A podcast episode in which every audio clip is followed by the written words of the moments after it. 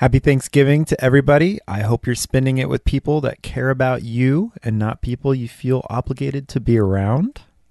I promise I'm only one bourbon in today. I have a quick public service announcement before we get started.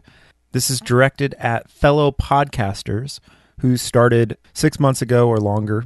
A lot of you have noticed that your download numbers have fallen since the summer. That is due to the new download standard put in place by the IAB, otherwise known as the Interactive Advertising Bureau. Podcasting is still in its infancy, going through many growing pains, and hosting companies, advertisers have been squabbling over the definition of a download. With the inception of the IAB, they now have their answer and count our stats appropriately. Many podcasters have seen their numbers fall drastically, some up to half of their download numbers.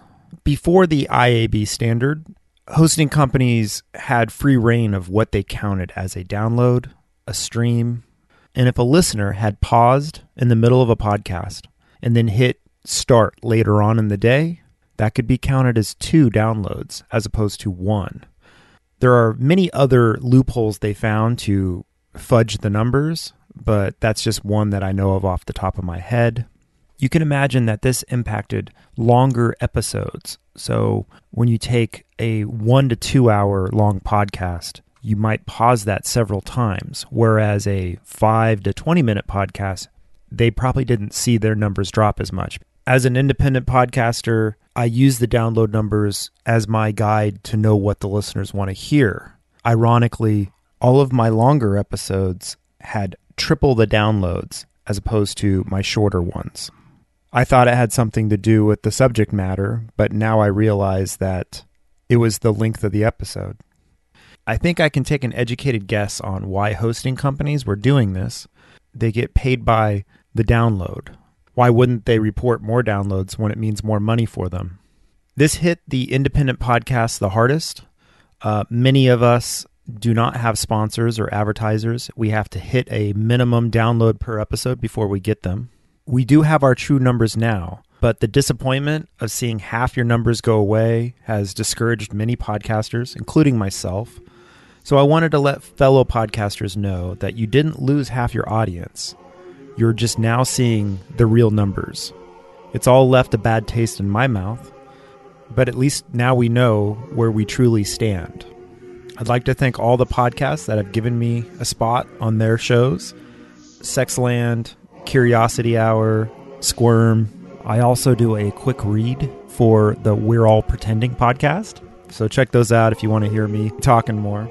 For tonight's show, I speak with two different guests who have similar experiences, but in completely different worlds that most of us consider very alien. Tonight's episode is about surviving cults, and what you do after you leave.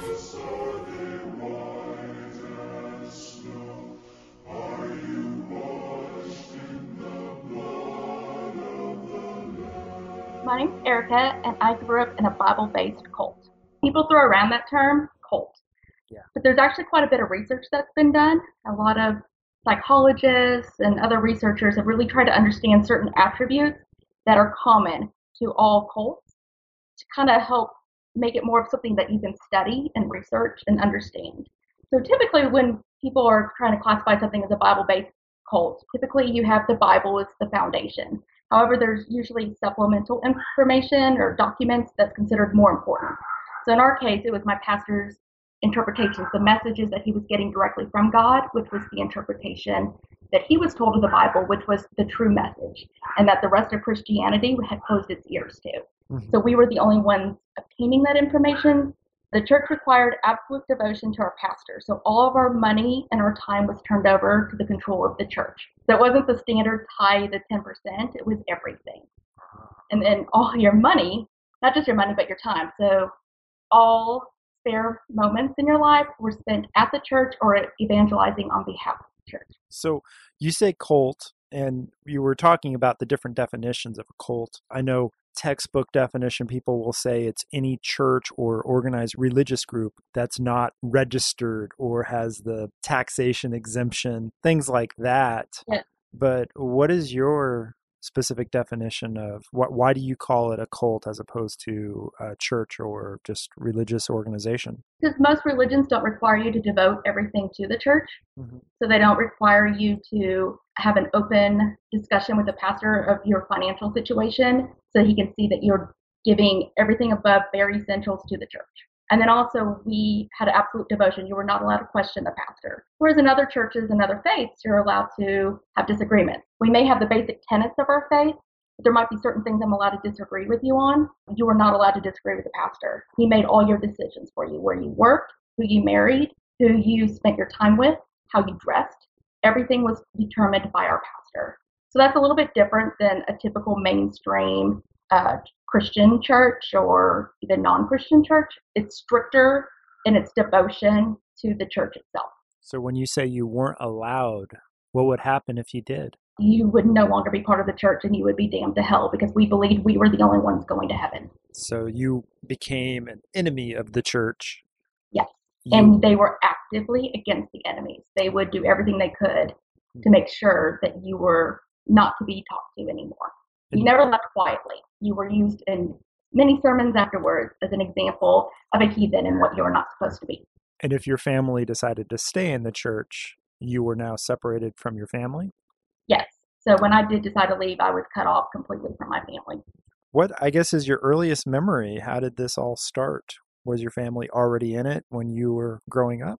I was pretty young when we got in it. My parents, they became Christians when I was young, so they were not raised Christian. And they had hippie mentalities. So what they wanted in the book of Acts, they talk about the Christians that all lived together and shared their meals together and gave everything that they had to help each other out because they were being persecuted. The Christians in the book of Acts and in the first century church were not the majority as they are, especially like in our country. And so my parents wanted that kind of church. It kind of reminds me of there's a TV show on Hulu called The Path. Yeah, And that's so it's not watched. Christian based, but Yeah. that idea of we all live kind of communal living was what my parents wanted.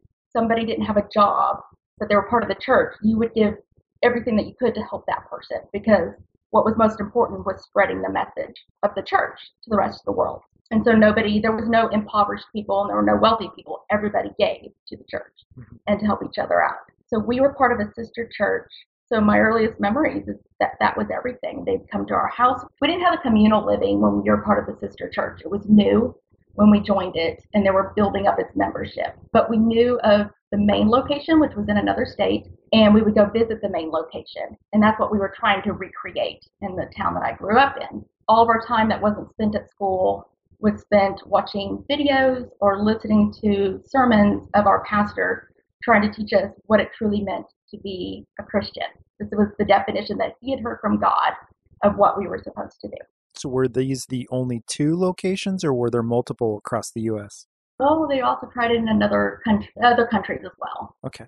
It would go, somebody would leave the church, go through our evangelism program, which is a three year Bible school program.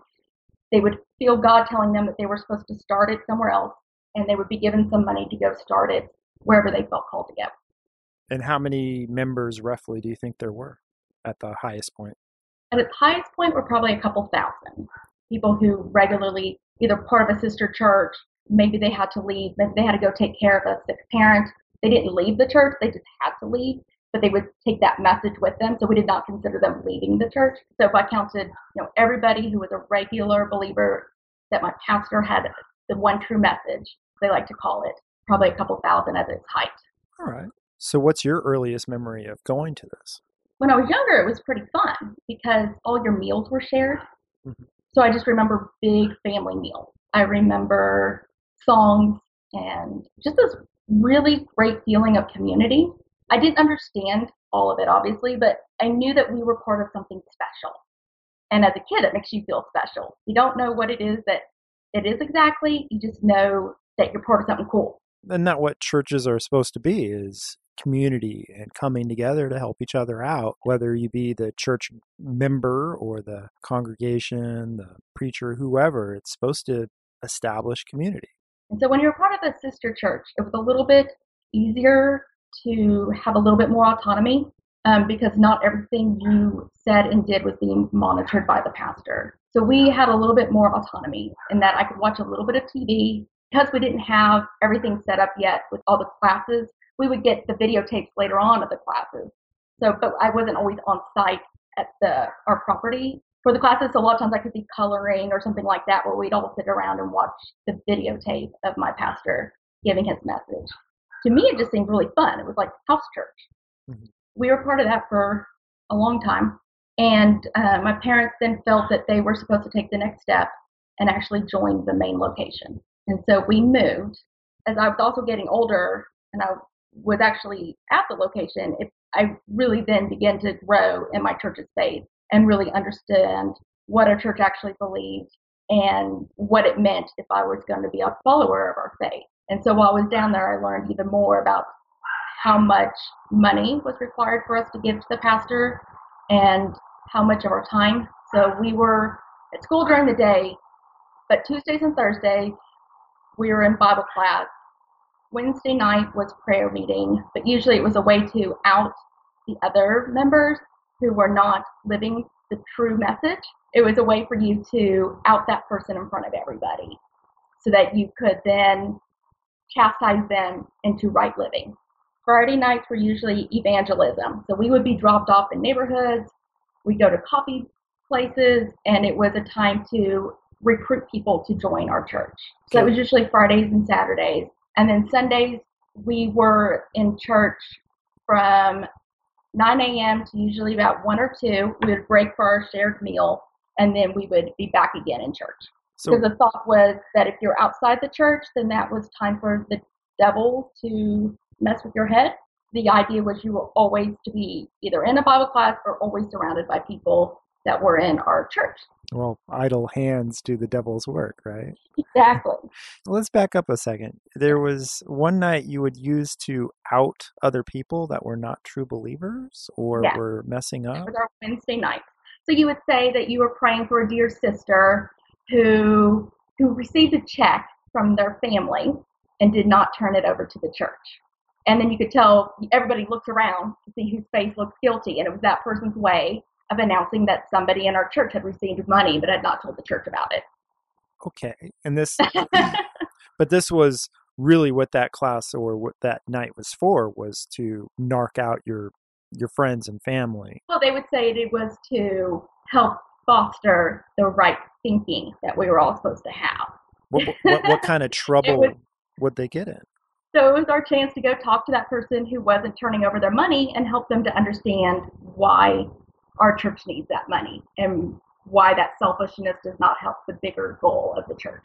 But they wouldn't be disciplined or anything. They would just be talked to and told you should. We had food and sleep deprivation. Hmm. So if you were not submitting to the church through talking, there was, especially if you lived, most people lived on the property. We lived off the property, but most people lived on the property and relied on the church and those who worked and donated more money to survive. And so they would just not give you your food.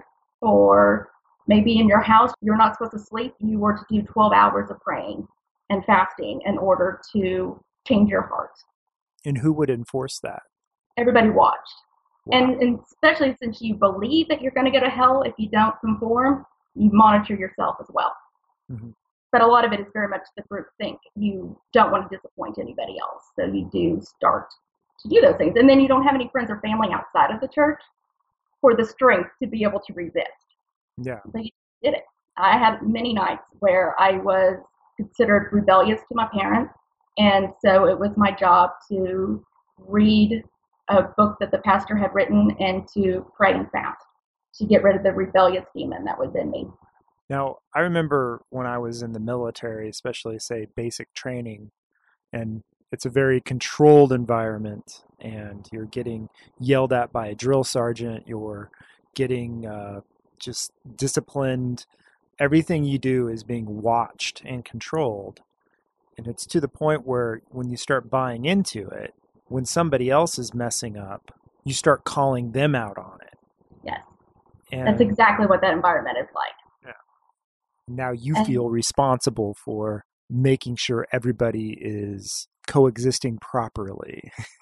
yes, because the thought is if, if you're not, then you have a lot of dissension and you don't have, you're not working together as a group. And the whole purpose, our whole salvation relies on sharing the message of our pastor and and conforming. Yeah. Yeah. So you start growing up, you become a rebellious teen like we all do, right?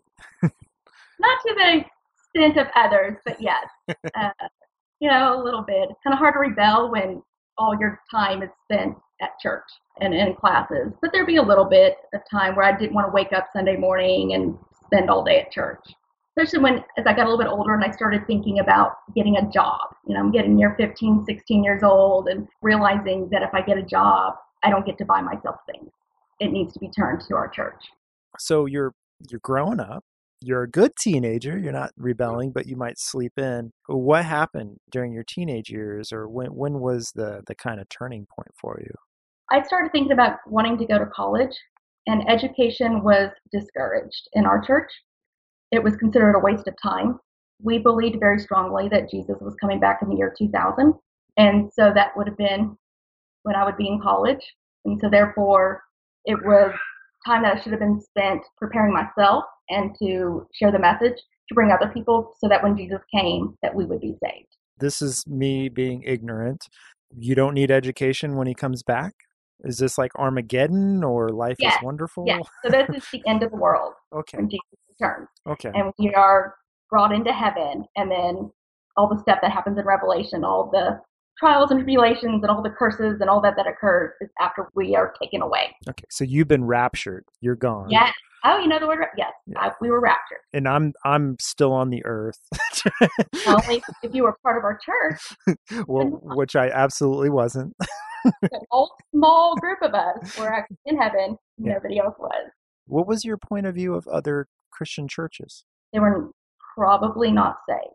Mainstream churches had it wrong they were used often as examples of how not to be. Hmm. They were used as churches that were flashy, that did not promote the dying to self, which was the main message of our church. Their message was joyous and live a good life, and and that was not what our message was. Our message was deny yourself, pick up your cross, and follow Him daily.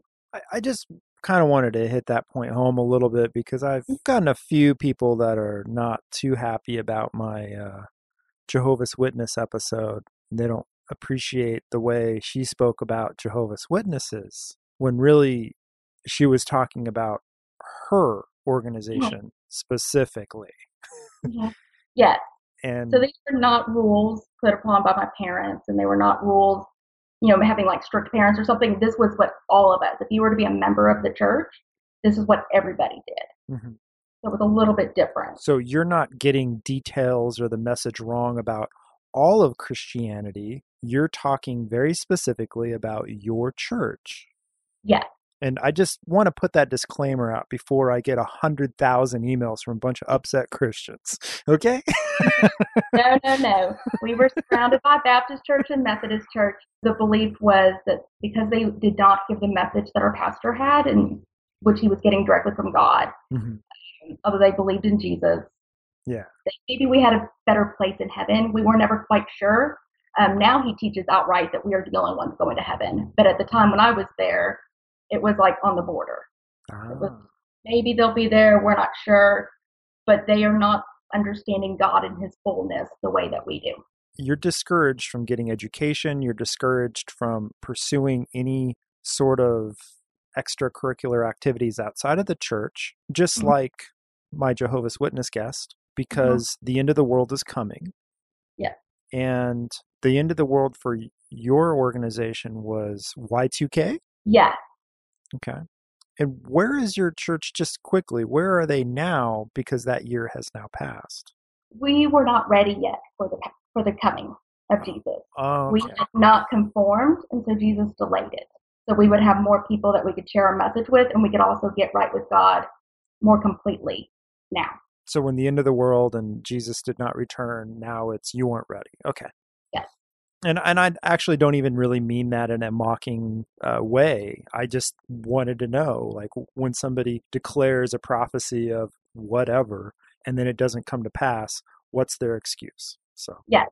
Now we didn't have to go and sell off everything and, and do all that because we didn't have anything. Mhm. So we were a little bit different than people when they've had prophecies in the past that Jesus was returning and they go and they sell everything and quit their jobs because we didn't have much. So it's a little bit a little bit easier to go back and live life on January 1st uh, when Jesus did not come back because he just went back into what we had been doing, just more perfectly. all right. Good. Our husbands were chosen for us. So that Uh, was part of what was getting to me as a teenager. So not only did I kind of want to go to college, I did not want to join our Bible school and evangelize. Did not see that as a life for me. I wanted to date like other kids I saw on TV when I was a lot, you know, when I would kind of watch TV, you know, and just in general. And and we were not. Our husbands were chosen for us. Our pastor would actually determine whether or not that was God's calling for us to marry that person. Typically, the man would go to the pastor and say, I feel led to marry Erica. And there would be praying. And then the, if there was confirmation from God, then that guy was allowed to tell me that this is what God's will is for me. and uh, what was your say in this matter? To say no would be to go against God's will. Yeah. So you didn't have any say. No say. No say. No.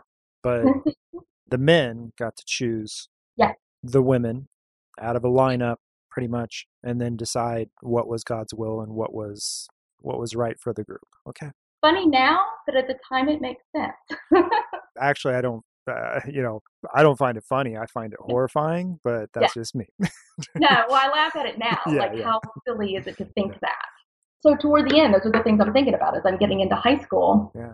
Is this what I want my life to be? That if I do stay and devote myself to the church, then I would go through our program, our Bible school, and be sent somewhere to evangelize after I'm done. Or maybe I'm called to stay in the location of the church and maybe be in administration or something like that. Maybe I'm to be married and to have children. And I just I didn't see myself doing that. Maybe way off in the future, but people got married very young, Um, typically soon as you graduated. Okay, so you, did you know who your husband to be was going to be until? Yes. I knew of him, so he came to the pastor, and he was quite a bit older than me. How old were you and how old was he? I was 16, he was 26. Hmm. Not 30 years, but when you're 16 compared to 26 year old, there is a lot of difference. Uh, would you let your 16 year old daughter date a 26 year old man? No. I wouldn't either. No. I just, I just wanted to throw that out. No, but he uh, had picked me, and so he went and got confirmation from the pastor and and certain people. Men had mentors in the church. My dad was actually one of his mentors, and there was confirmation. They felt that they had heard from God that I was to be his wife, and so he approached me. I was happy to be picked. Every girl wants to be picked. You don't want to be the girl that doesn't get asked. It felt good for a while, and so all of our we don't date you go to the church events together. So we did do fun things at the church. We had sock hops and we had volleyball games. You know, you got to keep it fun sometimes because if you're just studying the Bible all the time, it gets kind of boring and people don't like to stay around for that. Mm. So they try to mix in a little fun, and it's especially for things like this, for quote unquote dating. So that way we could spend time together outside of studying and learning directly from the pastor. And so we would hang out and kind of get to know each other, and we were complete opposites on everything. I can't think of a single thing that we had in common. But this was what God wanted for me. So who was I to question that? I was in an accelerated program, so I was graduating from high school early. And as my graduation date was approaching, I just grew sicker and sicker of the thought that this was my life. I began to get a little resentful that, you know, my parents and other people who had joined the church had had a life before the church and they chose to join it. I didn't choose to join it. I grew up in this Mhm. and I was kind of rebelling. That was kind of my rebellion is how come I don't get that right to leave like the Amish and I get to have my year away and then I get to come back if I want to. I kind of wanted that. I wanted my moment to see what else was out there. I knew that in the end, I believed at that time that I would come right back hmm. because that was my what I believed was the path to heaven. I just wanted just a little bit of time. I talked to my mom about it, and my mom she said that if you're feeling from God that you are to go to college, bring it up to your fiance and and have you guys pray about it and and maybe something will be different maybe god can somehow use college with this and i don't know whether she kind of thought that within a semester or two i would realize that that life wasn't for me and come back to the church. I don't know but she didn't discourage it as much as people had discouraged it in the past. And so i approached my fiance and he was immediately appalled. Oh my gosh. It required many, many meetings with the pastor, being prayed over, a lot of praying. And I kept asking God, if this isn't your plan for me, please take away the desire to go to college. And I would pray it over and over and over again. And he never took away that desire. I kept just thinking of myself in college. And so when it came time, I, I had to tell him, I, I can't marry you if you can't accept this because I need at least have a chance. So then a compromise was made because he still felt strongly that God wanted us together. And he was worried about not only would I be disobeying God, he would be disobeying God if we didn't get married. So he was concerned as well. And so we talked about, you know, could you do junior college and would that be enough? And, and, and the more that they kept trying to find a way to kind of make it fit, the more I found myself rebelling even stronger and stronger. And the more resentful I became that I don't get to choose my life. And I didn't have this growing up. You know, I didn't have, I mean, a typical kid, you know, rebelling, not going to bed when I was supposed to, not wanting to wake up, but I never rebelled against the church. I was strong in my belief that my pastor got special revelations from God. We were honored to be in his presence. And I believed that strongly. And even though at times I wish I could buy myself some Girbaud jeans because those were popular at the time, I understood the selfish nature of that. And so after a couple minutes, you know, I would find myself giving it to the church. But as this decision came, I just found myself just angrier and angrier. So I was asked to leave. I was told that because I was not willing to submit, my soul was damned. And I could no longer be part of that church because I was not conforming. And so my parents were forbidden to help me in any way. And so I had to figure out a way to go to college with no support. And I was very sheltered. So I went to a large public university. Beginning of college was very scary, but it was very exciting at the same time. So hold on a second. You left the church mm-hmm. and you had to move out. You were no longer with your parents. Were, were you allowed to communicate with them or any of your family? In the very beginning, because since I can't get an apartment, there's nothing I can do because I'm 18, just turned 17. I have no credit, no apartment, and no job history. So I couldn't find anywhere to live. Finally found a job, but I didn't have a roommate that I could live with. You know, all the things that you kind of could have when you've had a life outside your church. Uh, there was nobody for me to share expenses with. Since I had trouble, I finally did find a job, but it would not be enough for me to pay for school plus apartment and living expenses. I had no car, so I was very limited on you know, what jobs I could take and where I could be.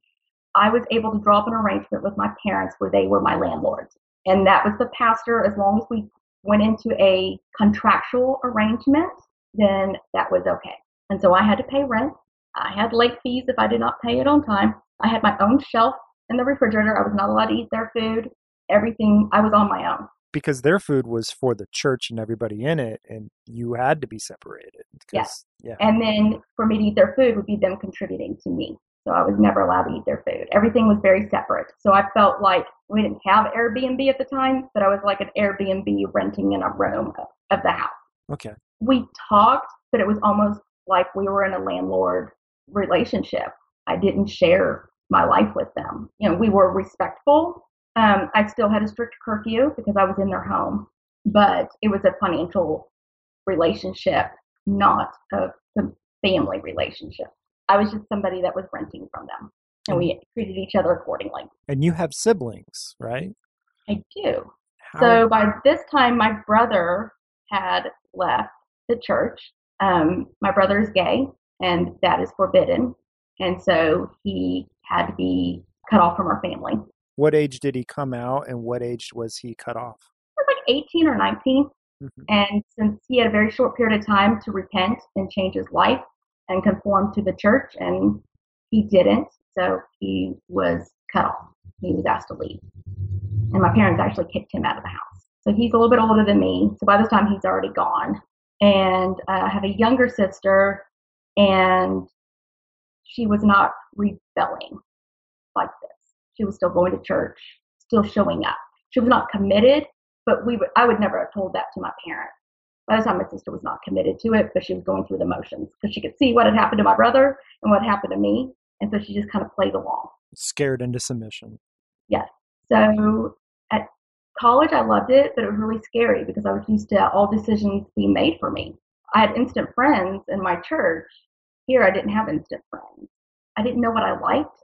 You know, I didn't listen to anything except Christian music, so I didn't know do I like grunge? Do I like heavy metal? I don't know. I've never allowed to listen to this. And uh-huh. and so part of it was fun to explore, but the other part of it was scary because I wanted somebody to tell me you like this because that was all I was told my whole life was this is what you're to do with your day and your time and this is what you're supposed to like and not like. Were you able to go out and see stores and restaurants and stuff while you were in the church? We went out. I mean, obviously we'd go grocery shopping. So because my dad worked, we did not depend on the church as much. We were considered the workers. It talks about in the Bible those who have more means helping out the church. And so they viewed my dad as you have the more professional job. And so everything beyond our bare essentials went to the church. But it did mean that we had a little bit more flexibility because we weren't on the property to where our actions were being watched 24 7.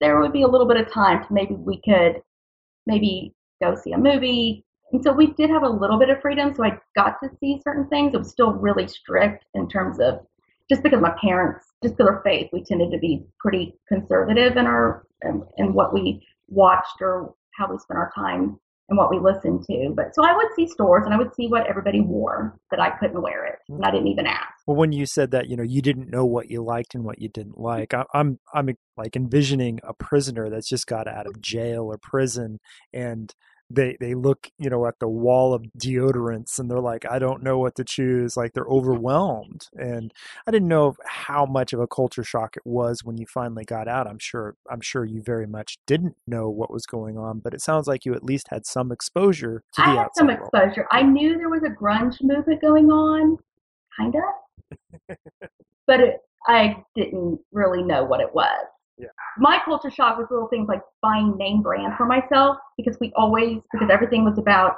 living as frugally as possible so that you can give more. We never bought name brand. And so being able to buy name brand toilet paper was just like the most amazing thing ever. It's like those are the things that shocked and just made me the happiest person is like I can actually go and spend money on myself and not feel guilty, but I still kind of feel guilty at times. I'd have a little bit of extra money and I'd feel guilty because I felt it was selfish for me to be holding on to that money. I wasn't part of the church, but I still felt bad not being part of the church. That was such a part of my life. It was just really hard for me to figure it out. And I went to a liberal college and just being exposed to the feminist movement and things like that, that I had no idea what I believed about those things. I knew what I was taught to believe, but I didn't know what I believed. And so I hopped around a lot trying to figure out what felt comfortable. What label am I? What do I enjoy doing? I got to explore other churches and other faiths and and see what I liked, but at the same time, I still felt, damn, that I'm going to hell. So why am I even bothering? But this other part of me still wanted to explore because what if they were wrong? I was opening myself up to the thought that maybe I've been taught wrong my whole life, and maybe God is bigger and more accepting than I had been raised. Well, that that was my next question: is what is your relationship with God and just your belief at that point?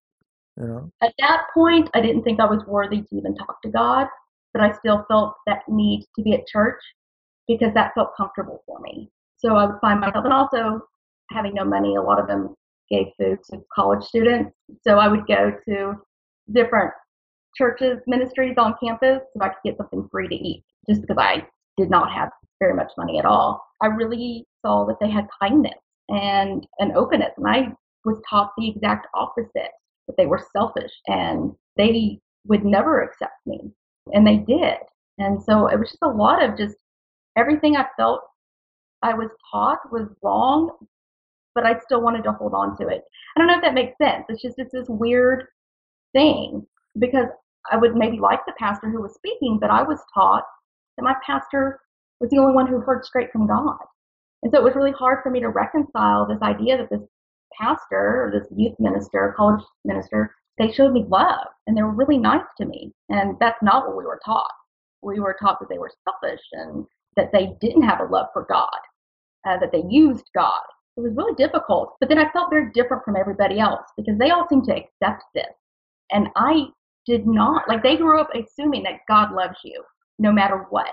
And I did not grow up with that. At any moment, I could be cut off from God. If I commit one too many sins, if I am not fully dedicated to the message of my pastor, my salvation is gone. And and I was hearing different when I was in school. And so it was it was hard, but I just kept going for it. I kept trying to figure out what was I supposed to learn in college because I really felt that I was supposed to be there and trying to find my way.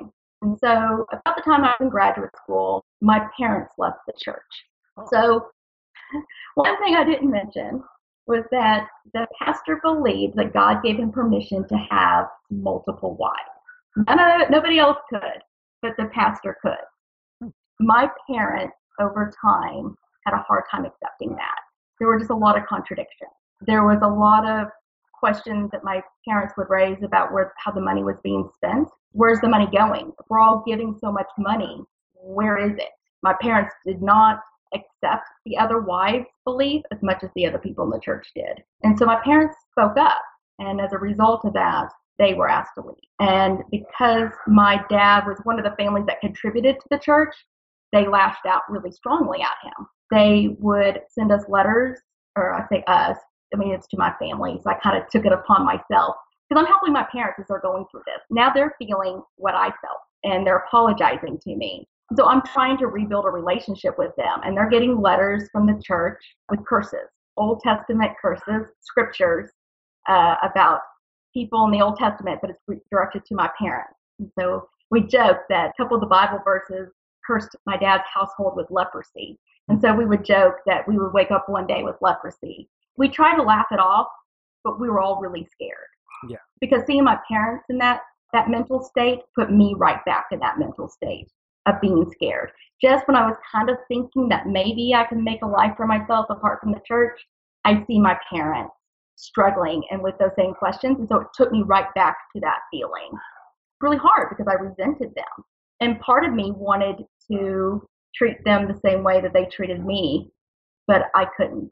So my parents had to sell their house and they had to change their phone number and they had to completely change where they lived, everything in order to get away. For a while, they lived with me until they found another house. Oh. And so during that time, I really got to understand why my dad fell into that life because we never talked about it, but it was how did you get wrapped up in this? And I, I understood my dad is bipolar and he doesn't like taking medication. And in this church, they taught him that if you just live the way you're supposed to live, the way that God wants us to live, you won't be bipolar you will be full of God's love and understanding. Just follow all these rules, and you don't need that anymore. And that really appealed to my dad. And the idea of the first century church really appealed to this the hippie concept that they had, but with this Jesus guy that they just met. And it was a way to kind of merge everything together. What and they said that in the beginning, it seemed like this was the right place for that because they don't tell you up front about sleep deprivation and food. And they don't tell you up front that, oh, you know, your daughters will have no control. They don't tell you that in the beginning. That is very slow while you're in it. What you see in the beginning is love and here's the way to God. And that's all that you see in the beginning until you're sucked in. You see love, you see community, you see acceptance, and then you're pretty much told what to think, told who to marry, you're mm-hmm. told the outside world is full of evil, selfish people that will not accept you. And you're even threatened with Bible verses. Yeah. My dad still keeps them. And and, um. and just just just just I've been told many times over the course of my life that I'm going to burn in hell eternally. And when I say, "Well, that's a horrible thing to say to somebody," they say, "Well, that's what God's going to do. It's not it's not me saying it." And I'm like, "But you just said it And apparently that's how you feel because you don't speak for God. yeah. and, and it seems to be something that a lot of religious people seem to forget is they like to throw out the curses on people just like a witch would or yeah. somebody that practices black magic would and they don't understand the difference there right because they're saying well it's god doing it not me yeah by this time my mm-hmm. sister had a daughter and they would curse her she was a baby she had done nothing yeah. but they would feel justified in doing that they would you know back before my parents changed their number they would call all hours of the night and begin, if you pick up the phone, yelling at us. Horrible things. Because, you know, as my parents were questioning, they tried the love tactic. And when that wasn't working, then they turned to the anger and the resentment. My dad wasn't raising these questions in front of large groups of people. He went directly to the pastor. He went directly to certain people. But then what would happen is the pastor would spread this to everybody else. My parents were very respectful in the beginning and did not share their questions with other people. My parents were hoping for answers to their questions or a peaceful exit, and they didn't get either. I remember going to a restaurant where one of the employees worked at, and I did not know she worked there, or, or one, of, one of the employees went to the church, and she yelled at me to leave the restaurant and said that I was a heathen and I was cursing the doors of that place and yelling at me for my parents leaving. She wasn't even a member of the church when I left, so she didn't know except that our pictures were everywhere and people were told to stay away from us. Why do you think they would tell you that the rest of the world is selfish and won't accept you? And why do you think they tell others that you're an evil person once you've left the church? Think it's that what keeps you part of the church is fear. The fear that if I leave, my family won't welcome me back. You know, because so many of the people left their family to join our church. You know, we would have lots of times when family member parents would come and visit their kid at the church and and the parents would say you're in a cult johnny you need to leave and johnny would say i'm not in a cult this is the true path so johnny would then cut off all ties with his family what keeps johnny in the cult is thinking my parents will never accept me if i ever need them again because i've already cut them off we would be told that all the time that nobody would ever accept us if we ever left. If we ever tried to mingle with the rest of the world, we would never fit in. And then when you did leave, they'd put the fear in you of abandon. The whole church would gang up against you because they need the rest of the church to not think, hmm, maybe I need to go see why they left. They need to rally the troops, so to speak, to keep that fear mentality among them that they're an outsider now because they've left we have the right message. Almost like you have a rallying point, you have a common enemy, and that brings people together. And so when somebody would leave the church, that became the common enemy that they could rally against. And it helps bolster the church. They feel like they're proving something to God by choosing to cut all ties and make it very clear that they are cutting all ties to somebody who left the church. To me, it just it all sounds like control, even if it's I'm doing this because of the love of God. I'm doing this because of the love of my church. I'm doing this because you disobeyed the church. But at the end, when it's all said and done, you have to scare people to stay with the church. You have to scare people if they want to leave the church. And then once they've left the church, you have to scare everyone that's still a member that this is what happens when you leave. And that's what makes what I grew up in different than a mainstream church. When people think, well, what made it a cult? You know, there's checklists of, that researchers have put together common traits, and I can go and tick off so many of them. And they all have to do with the control. If I go to church A and I decide to go to church, if I'm part of a mainstream healthy faith, and I decide to go to church B because I moved or I just like service time of the other church, church A isn't going to have protests against me and isn't gonna, you know, attack me in any way. I just go and leave. Yeah. But when you're a cult, every part of your life, your money, everything is controlled. The pastor especially gets scared when somebody gets away from that control. And because he needs that control over everybody, you have to do everything that you can to make sure that nobody else makes a decision to take their control away from the church. that is probably the textbook definition of a cult, whether it's Eastern religion, Christian, or Bible based, or any other type of enlightenment. What they all have in common is the inability for the people in the, the congregation to think and act on their own. And the most common way when you look at their cults, it's controlling their time and their money. Because once you do that, the person is powerless. And so if I'm in a marriage where I don't have an education, I'm unable to support myself if I leave, then the church has all the control because I'm I'm married to somebody who we did not marry each other for love. And so we don't have that kind of commonality. What we got married for is for our church. So I don't even have like an ally that I'm married to. I don't have a way to support myself if I did decide to leave because I'm uneducated. A lot of people in our church did not even graduate from high school because for a woman, there was no purpose really for her to be educated. So you leave the church, and then mm-hmm. years later, your parents leave, and you do reconnect with them. Yes.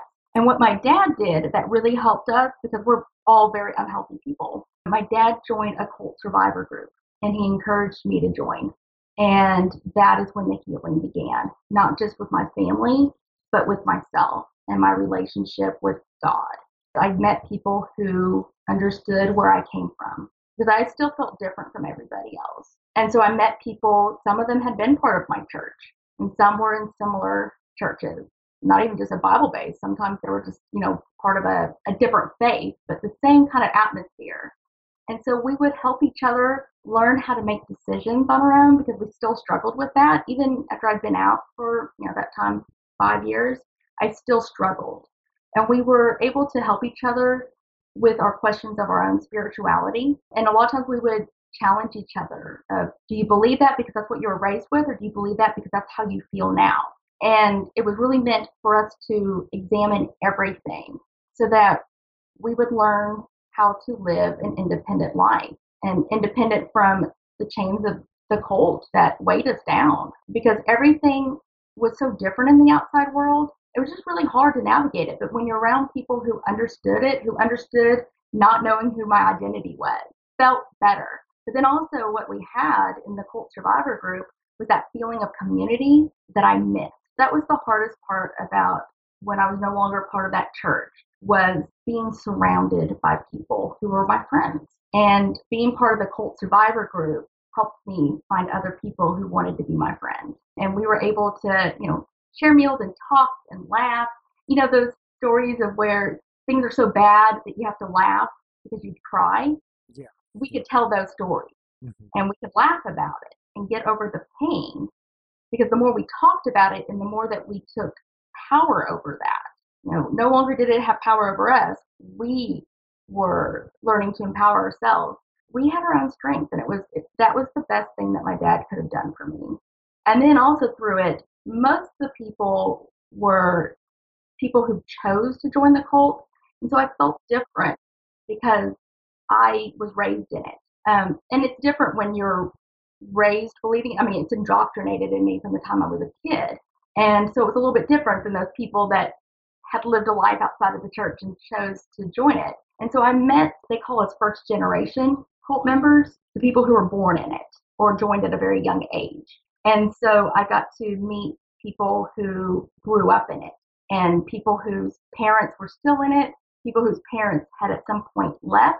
And so there were people who had my situation, and that really helped. And there's not a lot of research that has been done on kids like us. And a lot of researchers, a lot of psychologists are starting to understand us and, and research us and try to understand what they can do so that when we do leave, how to help us in a therapy setting and how are we different than our parents who joined. I felt like I was contributing a lot and it made me feel better by sharing my story with people. You know, in the church, it was all about evangelizing and, and spreading that message. And I felt that by working with doctoral students and, and researchers on my story, I was getting the message out of that there is life outside of it and you're going to struggle and it's not going to be that you can just leave and you're suddenly going to feel free and you're going to be able to live your life. There is a very long transition period. It's very difficult, but it's worth it. Mm-hmm. Why do you think? I mean, I, you kind of under, went through why your parents joined, but why do you think other people would join a church like this? Is it just that initial we're we're good, we're great, we're all about love? Is it sort of a bait and switch scenario?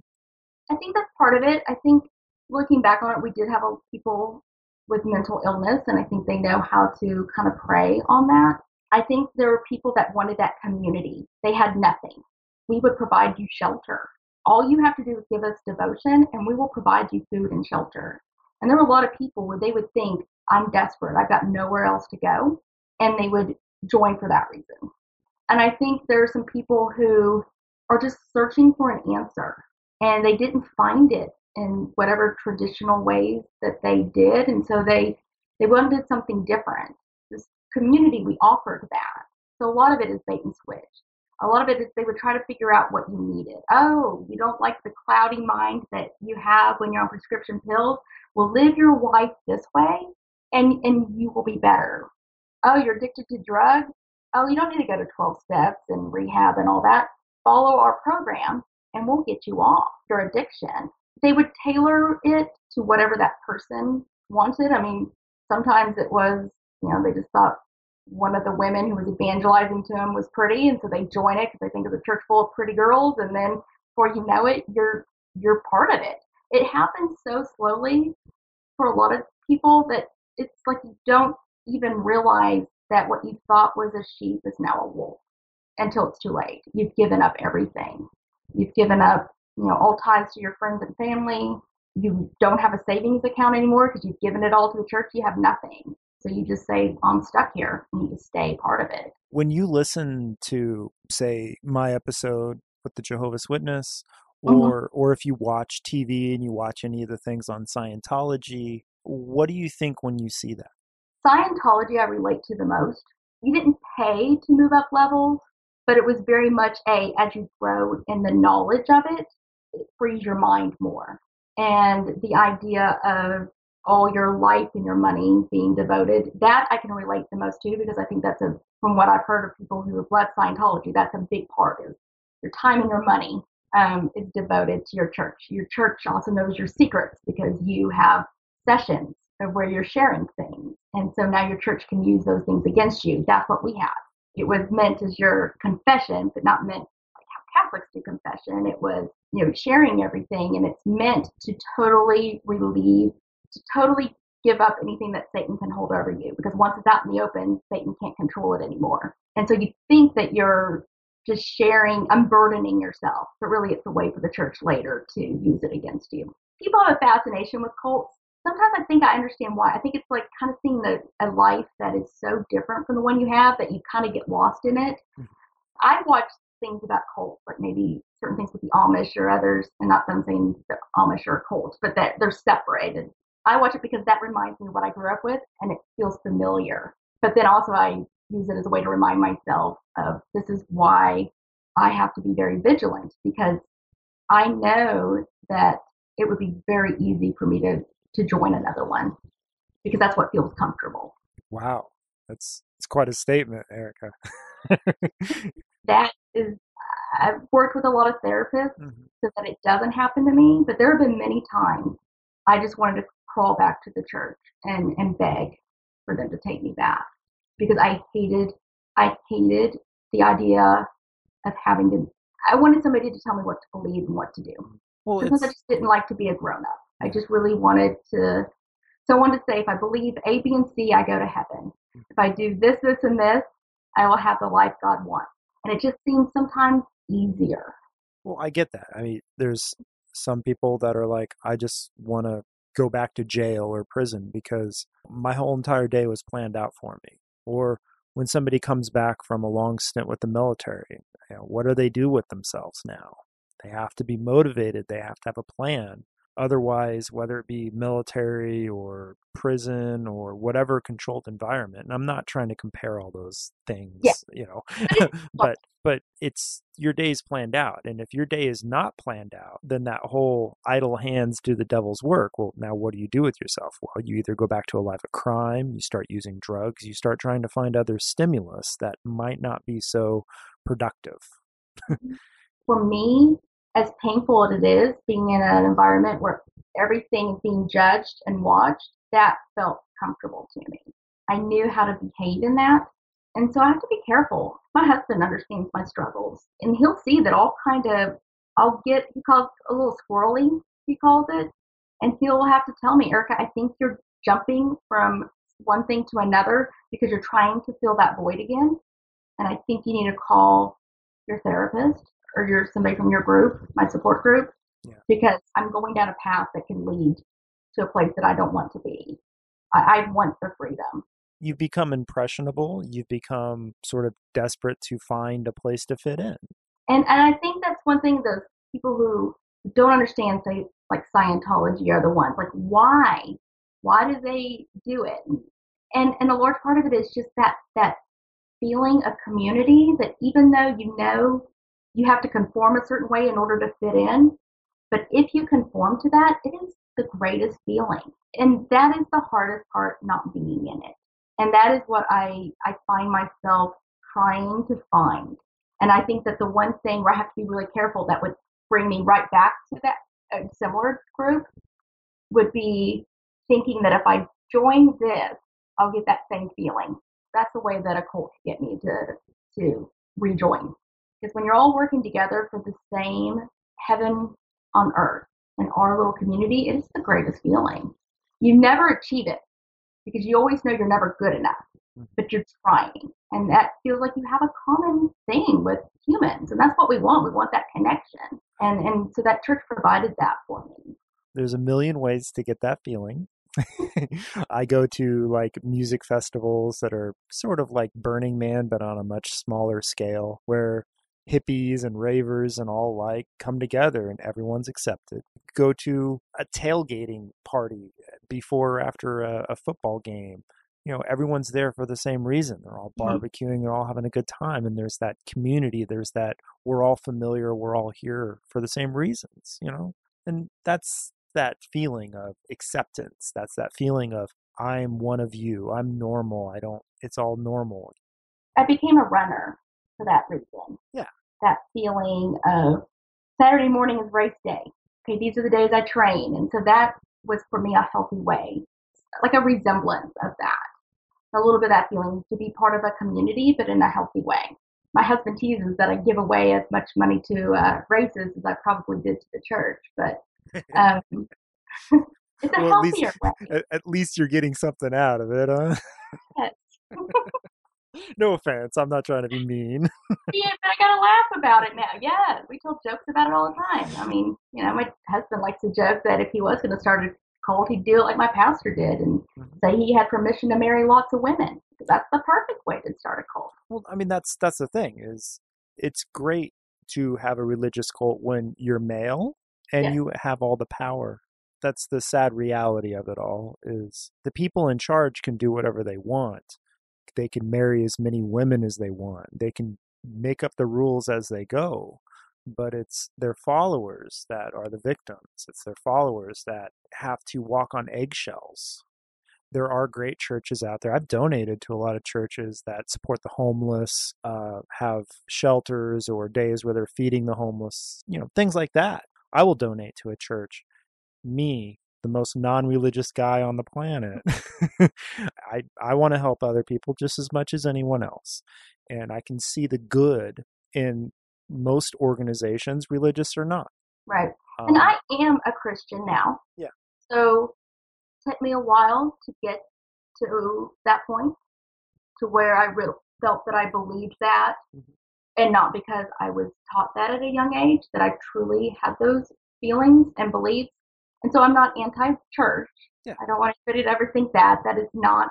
I'm not anti-religion or anti-God. I, I I do have a spirituality. This was different. So we could have removed the Bible and put anything in there because really what it came down to was my pastor's interpretation, the message he was getting from God.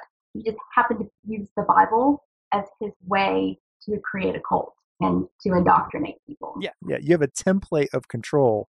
Insert whatever book, insert whatever belief system you want, and it's it plays out the same. I, you couldn't have said it better, really. I just don't want people to think that you know I, I I'm not that way. And it's, yeah. a lot of people in my survivor group cannot associate with a church that is or a, religion that's similar to theirs. So they mm-hmm. could not be a Christian or they couldn't be something that's similar to the cult that they were in. And I respect that. For me, I was able to find a way. Um, I just gravitated. There were certain and there are certain things that yeah. I know now that I can disagree with something and and that's okay. And it took me a long time to realize that I can disagree with the pastor or whatever religious figure, disagree with anything, and that was did not mean that I was damned for hell. No. So that took a long time for me. It meant I had to take a break from church mm-hmm. because it was really hard for me not to go back into old thinking. Mm-hmm. But through a lot of work with a therapist and and my support group, I was able to kind of reconstruct myself and know that it's okay for me to change my beliefs too and evolve and figure out what I like and what I don't like and give myself permission for that. And so I think that's a little bit different than people who even if you grew up in a kind of a fundamentalist faith or a, a stricter faith, you do have enough coping skills a lot of times that you can kind of be like, well, okay, I don't want to be this, but I'm going to be another church and I'm going to be okay with that and kind of change things a little bit. Difference with being raised in a cult is everything is controlled and told to you, and it's really hard to give yourself permission to make your own decisions. But I knew that once I got to the point where I could give myself permission to decide what I believed, I knew that I was getting healthier. And I, I started to think maybe I would recover and I would be okay. And it really helped my relationship with my dad because I stopped being resentful. Yeah. And so it's still hard sometimes. He still holds on to certain views that I think it would be very easy for him to be led astray again. But somehow he's able to balance it. And so I have to learn not to judge what he believes and think that oh, this is a sign he's going back into it. I don't know. I just have to trust that he's also doing the next right thing to stay healthy. We talk regularly. And, and, and it's really nice to have the relationship with my parents again and a healthy relationship because we didn't really have one growing up. I didn't know my parents because everything was all time was spent at the church. And so now I got to know my parents. And so that was really nice. I'm glad that we were able to be on this journey together. Well, I'm happy that your relationship with your parents and even God wasn't ruined by this small select group of people. It's very easy to become prejudiced against anyone, anything because of one bad situation. It's true. And it was hard. And then I realized that I can't, I would not judge a group of people based on one bad person. I can't judge a higher power, God, based on one man who misrepresented him. But it took me a long time to get to that point. I think you did a good job, though. Thank you. and obviously, your husband is somebody you met in college or much later, not through the church, right? Not in church. He grew up in a semi-religious house. He he doesn't have all the hangups that I have, but uh, he's very understanding. Do you think that you? Uh, how do I how do I phrase this? do you think you had it easier than some other people that have survived or gotten out of these kind of controlling religions or do you think that you're a i hate to say a standard or typical story? No i knew somebody that was part of my survivor group that committed suicide. Not that that's a standard but i know that it's a struggle and it isn't always easy especially if the family still stays part of the church um, it's really hard. I think where i had it a little bit easier than others was being kicked out. I did not have to make the decision to leave. It was made for me. Now I did choose to go, you know, make the decisions that led up to that. I did not have years of going back and forth of do I believe it? I want to get out and and I it was the decision was made for me. And so that was really nice because I was not able to make decisions. So it comparing myself to other people in the church or my cult survivor group that chose to leave, I see in that way I, it was a little bit easier for me. The decision was made and I was cut off and and then I was given the chance to heal and rebuild myself compared to somebody who spent years wanting to leave but couldn't leave and and having to make that painful decision to leave family and friends behind. So I think that helped my recovery. That goes back to kind of you prefer to be told what to do in, in yeah. some situations and I'm right uh-huh. there with you. I've never been fired from a job. I've always had to quit. it's way harder. It's like it's easier to get broken up with than to break up with somebody. Oh, yes, I saw that with my parents because as much as they disagreed with what was going on in the church, they had a hard time cutting the string and leaving. They just kept trying to seek an answer. Just show us the book. Let me see where the money is. I, I don't understand this. Or they kept trying to find a way to stay in the church and have their questions answered. And then eventually the church made the decision for them that they had to leave. But they spent quite a bit of time trying to find a way to stay in it, even with their questions. And I didn't have to go through that. But I noticed that it took them a lot longer initially to begin healing. Whereas for me, I was so busy with college and how I was going to pay rent to my parents and all that that I really didn't have a lot of time to not move on with my life. Like I didn't have a choice. I had to find a way to move on. I think what really helped and what I would suggest to if anybody else who's listening feels that they are in that kind of church or that kind of group and they want to get out and they're not quite sure how, or they've recently left and they don't know what to do, find a cult survivor group. There are lots of them. There are lots of books for people of how to leave. I wish I had found that four years sooner. I think my college years would have been healthier if I had already begun my step toward becoming healthy. But I didn't know those things existed, but they do. And, and they're amazing tools so that you don't feel alone and you learn how to make decisions because that's the hardest thing to do when you leave an environment where every minute of your day was controlled. I can't imagine. I guess I never really accepted the military lifestyle very much. So when I got out, I was pretty much unscathed. yeah, no, it's hard. And and then yeah, I, other people who who left the church, and you know, I've touched with them. They said that gotten in touch with them. They said things like what they did when they left was sleep because they maybe were rebellious or, or considered rebellious near the end of the time in the church. And so sleep deprivation was the punishment. And they said that when they finally were, they left, they slept for days and catching up on sleep and remembering what it was like to feel like you caught up on your sleep. And, and I think when you're in those environments, you forget what it's like to be healthy, that what it's like to eat when you want to eat, eat what you want when and what you want to eat, sleep, and, and, and things that you enjoy, like sleep and food, not being used as punishment. It's interesting talking with people and how they, when they left, the first things that they did.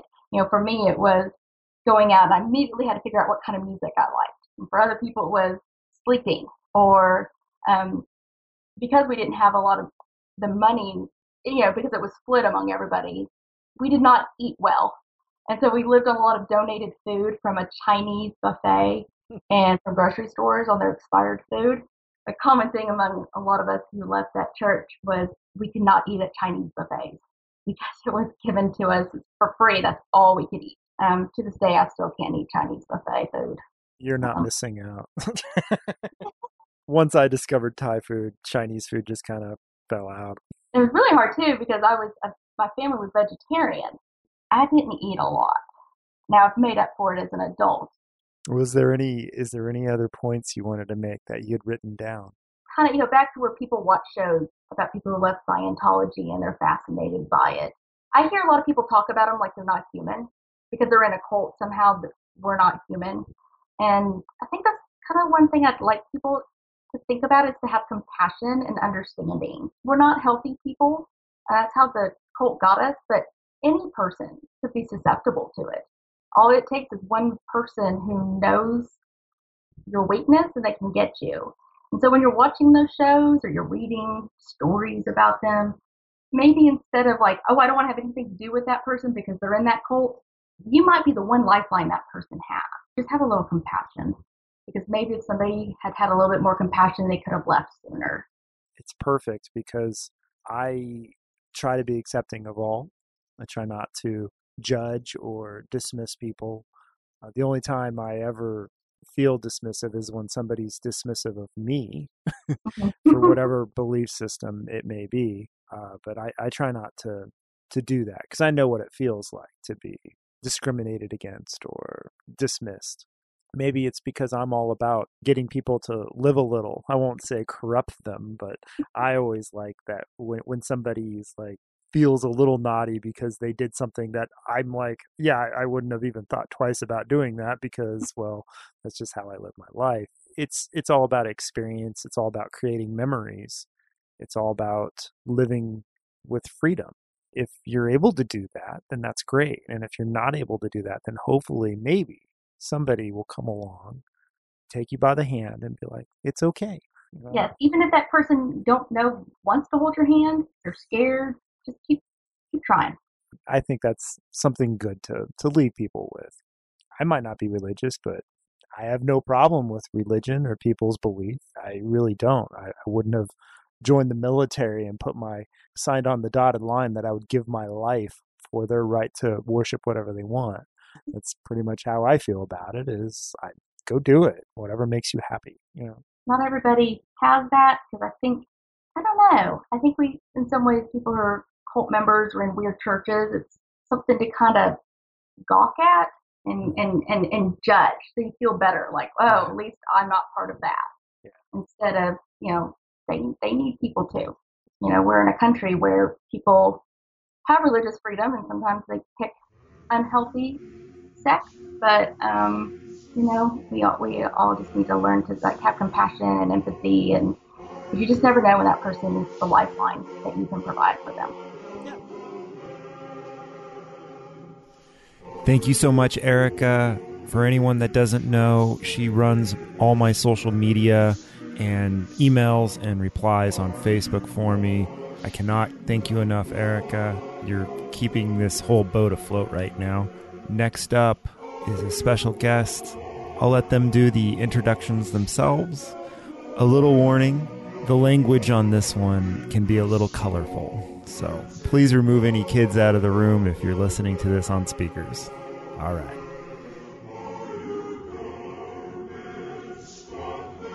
introduce yourselves, and then um, we'll start, you know, kind of before you joined, and then we'll, we'll just go from there, if that's cool.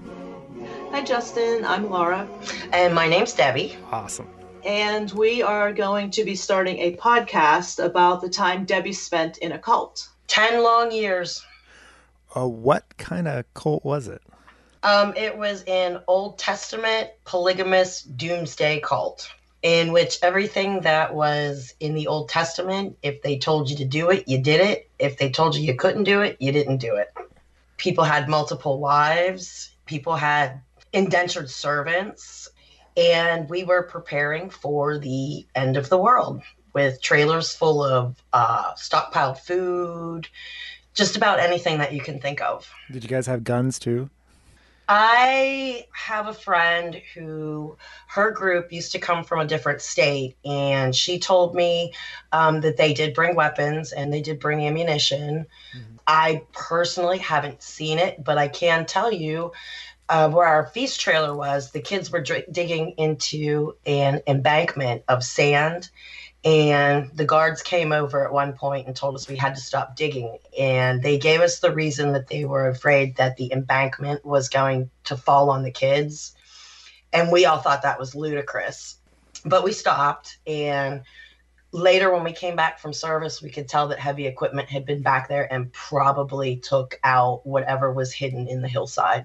The trailer that me and my husband at the time had taken over um, had belonged to one of the elders that had either left or gotten kicked out. That's how we ended up with that particular feast trailer, which some of us had been talking about it after we had left, and it made perfect sense that they would have buried something back behind that specific elder's trailer because nobody would be poking around back there.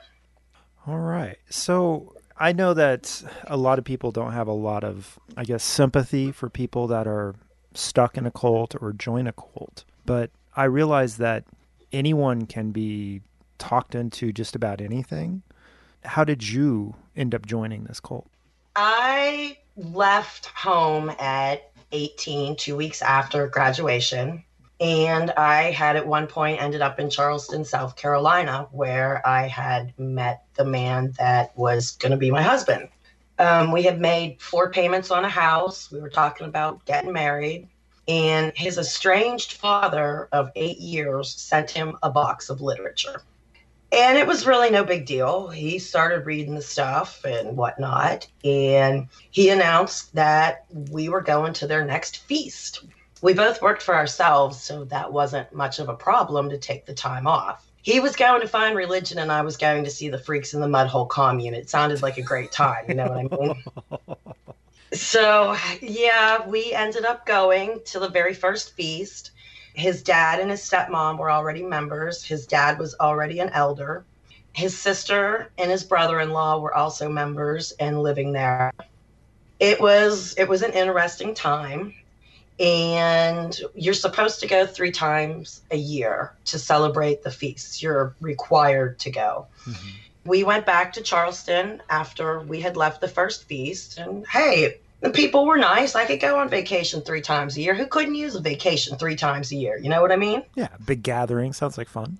Uh, it was really different in the beginning. It was more about peace, love, brotherhood. The end is coming. Get your shit together, type thing. But yeah, after about two months of being back in Charleston, Kenny decided that he had to go and live with his people. So I'm originally from a different state, and I really I'd only been in Charleston for about a year and a half, two years. So it wasn't really anything to go, okay, well, pack up, new experience, let's move to another state. And I really wasn't prepared for what life entitled being there. You're not supposed to be friends with anybody outside the group, everything's monitored. It was really different than being somebody who is lives 1500 miles from where they're stationed and only going three times a year. Uh, you were living in trailers? They actually have the original compound is in the middle of the city and it's on several acres and there's various trailers there. That's where they have the press room where they pump out the propaganda. Um, but they were given a whole lot of acreage um, just outside of town and just outside the um, the city limits in another county, and that's where they built the big house, and that's where everybody would come and gather for the feasts um, out on this acreage, and it's been there. Um, they started the religion in the 80s, and I think they moved out to the big property towards the end of the 80s when it would one one of the members donated his farmland to them. So you're just cool with going there. I, I, obviously, you didn't have a lot of roots back at where you were. You didn't, uh, you know, you were self-employed. Yes. Were you allowed to continue working once you got there? You were allowed to continue working. Um, it slowly changed over the years. Um, there were certain places, like there was a telemarketing company and a national insurance company that was based there, that some of the members they actually had higher up managerial positions. Uh-huh. And a lot of us went to work for those certain companies just because it was, you had somebody to talk to at work, it was easy to get the job and you couldn't get a lot of work because you had to take the leader's last name. Mm. And in that particular town, it's very isolated in the state. And when you put on the application that your last name is what it is, they would literally look at you and go, You have to work on Saturday, it's required. Well, you're not allowed to work on Saturday, so they wouldn't have to hire you. So that's how they got around hiring cult members and regular jobs around town because they weren't very well liked. Hmm. Were they mean, or I mean, uh, why didn't they get along with the townsfolk? Was there what was the animosity or the uh, friction there? I guess just mostly because they're a very different group. They have made Rick Ross's top 10 most dangerous cults in the United States. Oh, nice. Yeah, it's it's a charming place. I really don't suggest you visit. they bought they buy up a lot of the land and they try and buy it up cheaply. Mm-hmm. Um, they have a lot of trailer parks that they've opened for the members that move there. I'm not quite sure why they don't actually like them, other than it's it's just very different and the leader's a swindler. I. You're already going there. uh, I mean, would you like a cult in your backyard? I don't know if they were nice people and they helped me take out my garbage or mow my oh, yard. No, no, no, no, because see, we're not allowed to talk to you. We have to act like you don't exist. So, did you ever go out and eat at like restaurants or go to grocery stores, or were there people that would do those kind of missions? When we first got there, you mm-hmm. could. And then the leader got on the bandwagon of I can make a shit heap ton of money and declared that According to the FDA, there's only a certain amount of blood and pus allowed in each gallon of milk. So suddenly we weren't allowed to buy milk or dairy products anymore cheese, butter, yogurt, none of that. And lo and behold, guess who started a dairy farm? Then came the chickens. See, we couldn't buy chicken eggs from the store anymore either because chickens are brought up in little tiny cages and they're sexually frustrated. And that's what gives them the cholesterol and that's what makes the eggs bad for them. So, of course, you know, that was a whole sermon we had. Um, I mean, if you would have said they're brought up in inhumane conditions, I've been on board with that, but that wasn't exactly his point of view, was it? No, we have a whole line of X rated sermons that should not be listened to in mixed company and could not probably be played on your show. it, it, they started to take away certain foods and then selling them back to you. Did you have your own beliefs before this, or were you religious before this? Uh, pretty much like everybody else. Your parents teach you to go to church and you don't really want to go, but you're forced to. And then you just quit going. But like when things get tough, oh God, please help me, save me. Or you might visit a church or something. Mm-hmm. No, I was quite happy living the life I was living in Charleston you know, when Kenny said that he wanted to go check these people out, I was like, hey, whatever, free vacation. You know, everybody needs to check into religion once in a while. Um, that's just how it ended up coming about. I kind of could tell it was bullshit out there because they kind of mixed all the religions. Like they would take stuff from Mormons and they it, the, the Hasidic Jews and other religions. Um, at one point, they added in confessions, and everybody's like, What are we, Catholics now? and I have literally read the scriptures through three and a half times. I have taken them back to the original Hebrew and the original Greek. I have used the interlinears, lexicons, and concordances. And I tried for years to have my husband I'm like, these people are crazy. At the end, I was trying to convince him these people are crazy. Mm-hmm. And he is to this day still there. What year was it that you ended up moving there? We moved there in 1993. Okay. Sort of before computers were big, before a lot of the technology that we have today had even started. We did have um, a computer in our house. Mm-hmm. It was uh, used a lot mainly for homeschooling my kids because I wasn't allowed to send them to school. Um, so we had a lot of homeschooling programs for them. But one of my secret pleasures was he worked out of town and only came home once a month. So I would go in online and play games and things and talk to people that I wasn't supposed to because I'm such a rebel like that. You were allowed to have this computer on on the property. Yeah, we didn't live with um, on any of the their property. We actually had two acres of our own that was about eight miles away. Mm-hmm. A lot of people weren't of any value except for labor.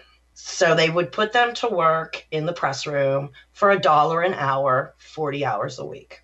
Then he would turn around and rent one of the scudgy little trailers that was on the property, pretty much a travel trailer. And he'd turn around and he'd rent it to them for $30 a month. Uh, along with taking tithes and everything else out of these people, it, I don't know how some of them survived, how they lived. My one friend basically lived on ramen noodles. When she could afford macaroni and cheese, it was a holiday. I, I just totally mesmerized by how one person wants to be in power and how other people follow them and accept it wholeheartedly you know his his one daughter told me the one day that if he her father told her if i told them people that they couldn't wipe their ass with anything but blue toilet paper he said we'd constantly run out of stock at the general store mm-hmm. You wouldn't be able to keep it in stock because he told them wipe your ass with blue toilet paper and literally that's that's what they do yeah anything that he tells them to do they do mm-hmm. I guess if there's good reason for it, I, I can understand. If I can understand the logic or common sense behind an order, but if I if I don't understand it, I don't follow it. But that's just me. what I don't understand is back in 1993, like I said, it was all very much about brotherhood and helping and love, and by the end, it was total to tell. It was just horrible. And if he would have kept with the brotherhood love message instead of trying to crunch down as hard as he could, he'd probably have 50 or 60,000 followers by now. Mm-hmm. I'm trying to figure out like why uh, what were you getting out of it? What was the drive or the pull? Was it just to be around people of like mind and have a simpler life? they actually were a pretty decent group of people to be around. The lesser people, not the upper echelon, not the elders and the elders' wives. I'm pretty sh- sure most of them were there because they're looking for something to believe in in a shitty world. And they pretty much sell you that the world is shitty and you found the right place to be. We are the chosen ones all you have to do is this, this, this, and this. You are going to be Jesus's right hand man. You're going to rule galaxies. You're going. Mm-hmm. With everything that's going on in the world, people actually looked at their religion that maybe this is something, if that makes any sense. Yeah, no, it, it really does. And I think that's what most groups of people, gatherings of people do is hey, it's a crummy world and we're here as your own support model. So that's the drive, that's the hook. It's come to us and we'll take care of you. Yes. And then once you show up where they actually are, you're financially drained. They sold a friend of mine a trailer on a one acre lot and she paid $8,000 for it. And it really wasn't even worth maybe 2000 It was old, it was beat up but she was determined she was bringing her family down. Yeah. Well, then when she got there, first thing you want to do in a new place is clean. Well, she went to turn the water on, and that's when she was informed, well, that's another $5,000 for the well.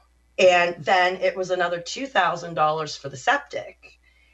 Illegally, they hooked her up to, after she paid them another $7,000, they hooked her up to four other trailers that were already using septic and water, which is totally illegal.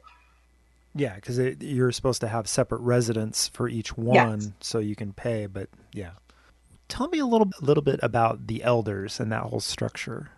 Well, you got the Grand Poobah, and underneath him you have a structure of elders and the elders' wives the elders and their wives work as counselors. Everybody has counselors. Um, heaven forbid you handle anything on your own. The elders preside over everything. Um, they give the sermons, do the baptisms. Oh, they exorcise the demons out of people. That's always a good one to watch. They're, they're the ones that counsel, like the new people that come to all the feasts and if you have problems, you have to go to your counselors. Any sort of problems, you go to your counselors.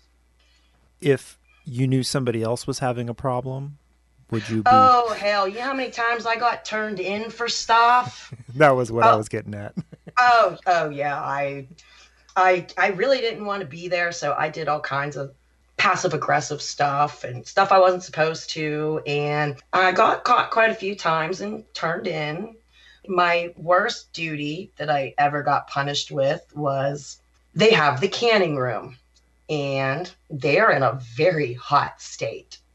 once these things are in the jars and canned, they're put into tractor trailers that sit in the sun hmm. all year round.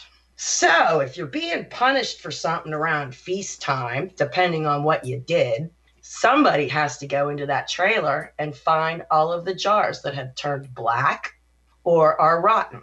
They then put those into bus pans and they hand them off to somebody else who opens these nasty, vile, disgusting, smelly things and throws the lids and the rings into a different bus pan.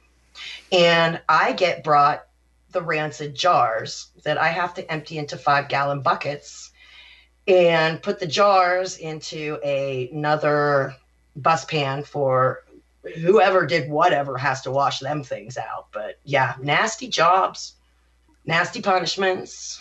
But those are, you know, that's what you have to do to survive on your own. You know, I mean, you're you're training for after the world ends, and this is what is going to be required.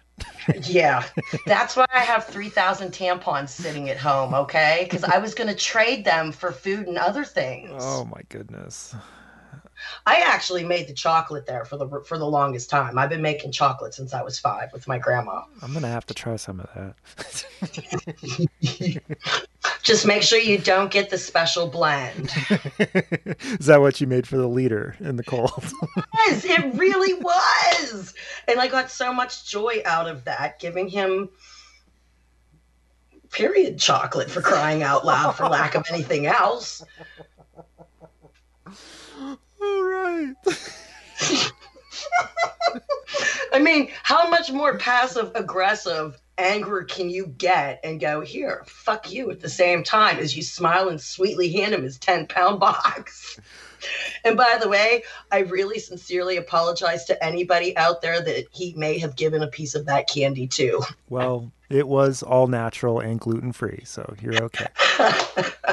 and so nothing was free. You had to work. You were you were an indentured servant, really if you had nothing when you showed up, yes, you would be an indentured servant.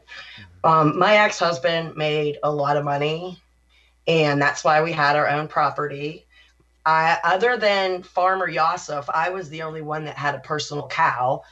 Everybody else, um, well, not everybody, but quite a few people had goats, and that's where they got their milk from. So you had to milk a cow. Oh, yes, yes, yes. I had to milk a cow twice a day. And do you know why you milk a cow before the sun comes up and after it goes down? No idea. Because flies go home to roost. They are not out if the sun is not up. Huh. And cows hate flies. And let me tell you, a tail to the back of your head hurts pretty damn bad. So you have to get up at 4:30 in the morning and milk your cow. you weren't allowed to eat or have sinful things, right? Uh, no pork. Uh, for a while, we had to kosher all of our meats, mm-hmm. meaning you had to fill your sink with sea salt and water. And like literally, your ground meat looked like a brain when you got done with it because it like leaches all the blood out of it. And eventually, they built their own slaughterhouse, but that was after I was gone were you allowed alcohol or tobacco? Well, you could have them when we first got there. And smoking was, you weren't supposed to do it, but you could. But you couldn't be walking across the grounds with a cigarette or a cigar. It had to be done in your dwelling, in your tent, in your, or off the grounds. Mm-hmm. Alcohol, you could have it, but you weren't supposed to get drunk. And let me tell you, I did not follow that rule along with a bunch of my friends. and where would you sneak off to do these things? Well, like I said, for the most part, my now ex husband was only home once a month, so it wasn't that hard. My kids were little. You put them to bed at seven, eight o'clock, have a few beers, you know, enjoy yourself.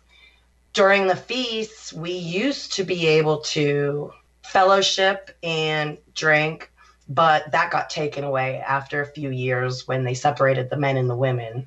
They separated the men and the women. Yes, um, about two. It was two weeks um, after I left. I went to my very last service and said, "Fuck this! I am never coming back here." And my friend Sherry told me that they put a wall up. They put a wall up between the sides, and it had been coming for a long time the separation of men and women. Uh, that's because you can lust after somebody, and that's sinful. What was it like when you finally decided you're leaving? You're going to get the hell out? It's almost like a divorce because you don't just wake up one day and go, hmm, I think I want a divorce.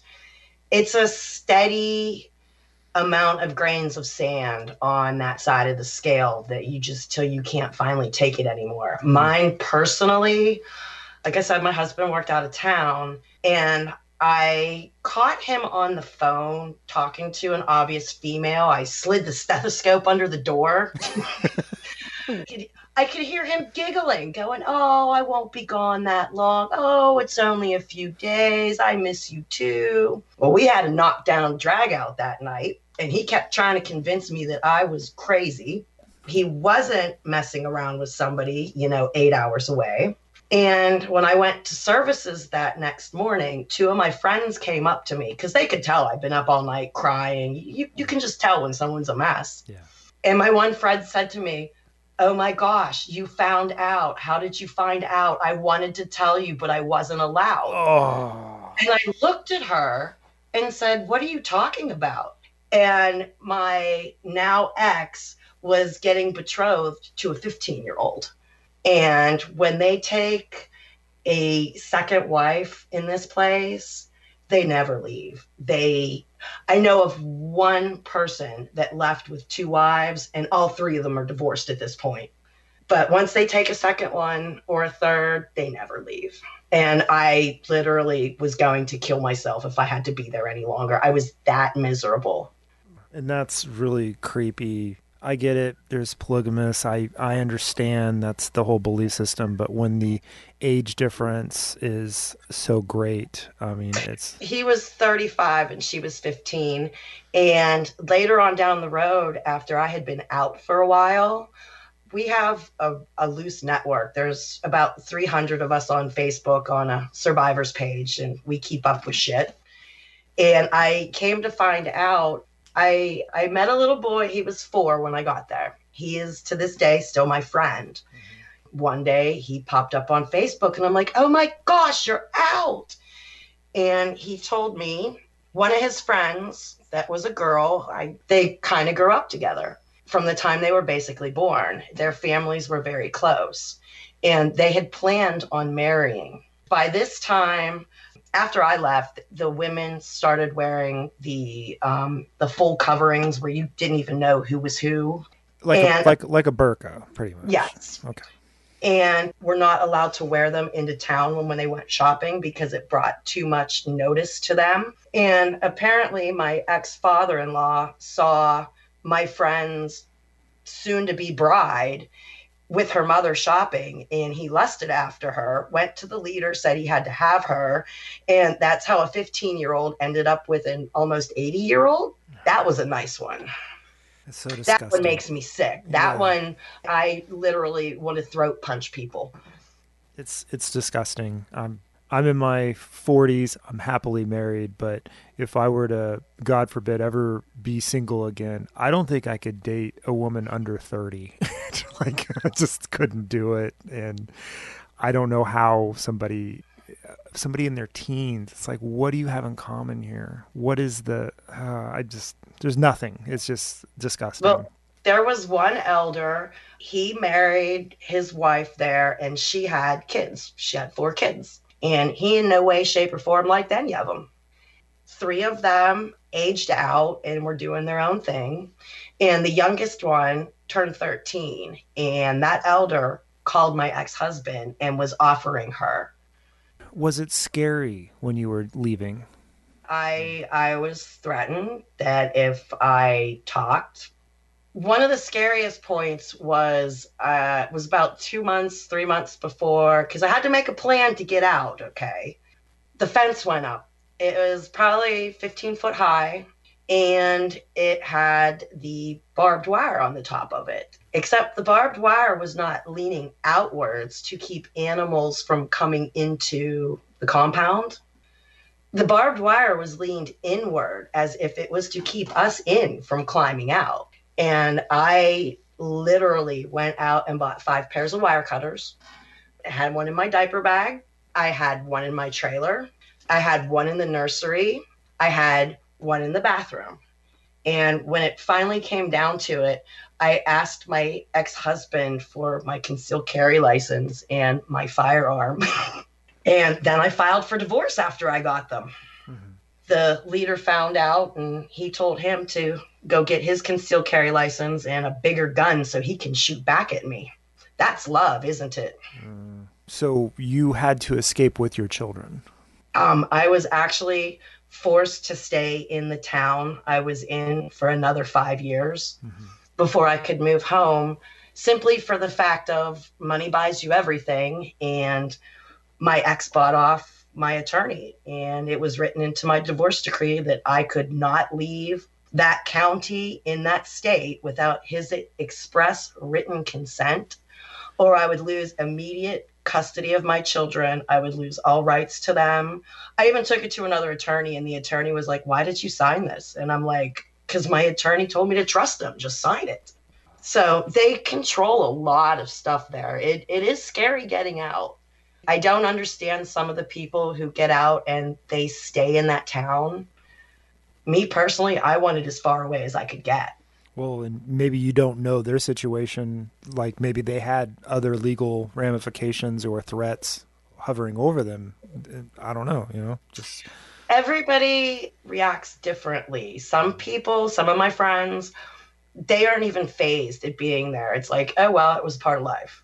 I have other people that do not even bring it up to them or they'll, they'll hang up the phone on you. They want no part of remembering any of it there's a bunch of us that for years, what can we do? What can we do? How can we let the world see the evilness that goes on out here? I mean, they have child labor for crying out loud. Mm-hmm.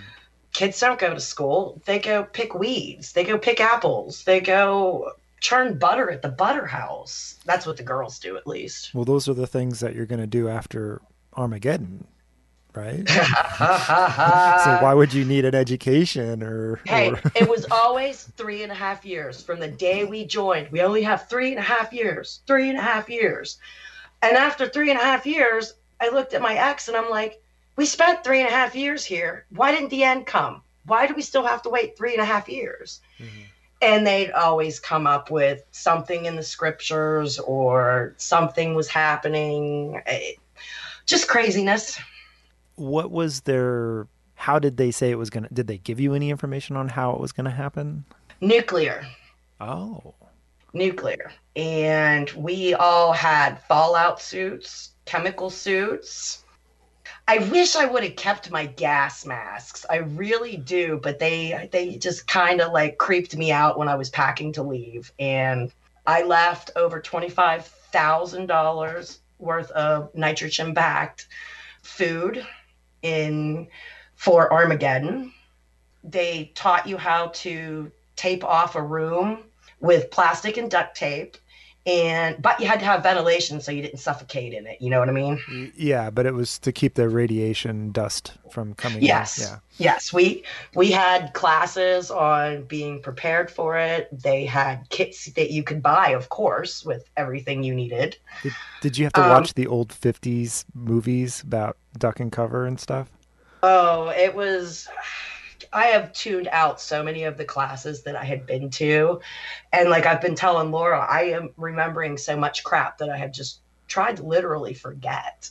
When you would go to the feast, it was nothing but classes, whether it was purity classes or what you could eat or not eat, um, how to prepare for nuclear war, how to raise your children, how to talk to other people and give them pamphlets and literature. It was just from the time you got there until the time the feast was done. It was eight o'clock in the morning till eight o'clock at night, hmm. and two services a day that were like college lectures. So you you had a pretty busy schedule. yes, and everybody who lived in the area, we all had jobs. I was the playground police. That was that was the most coveted job, and I got to be the playground police. My trailer was on the corner of the playground, and you have to observe the Sabbath. And children are not allowed to play on the playground from Friday night at sunset until Saturday night at sunset. So I got to be playground police and send them on their merry way. And then when parents, irritated parents, would come up because it's their first feast, I would literally have to biblically explain to them why their children could not play on the playground until the next evening.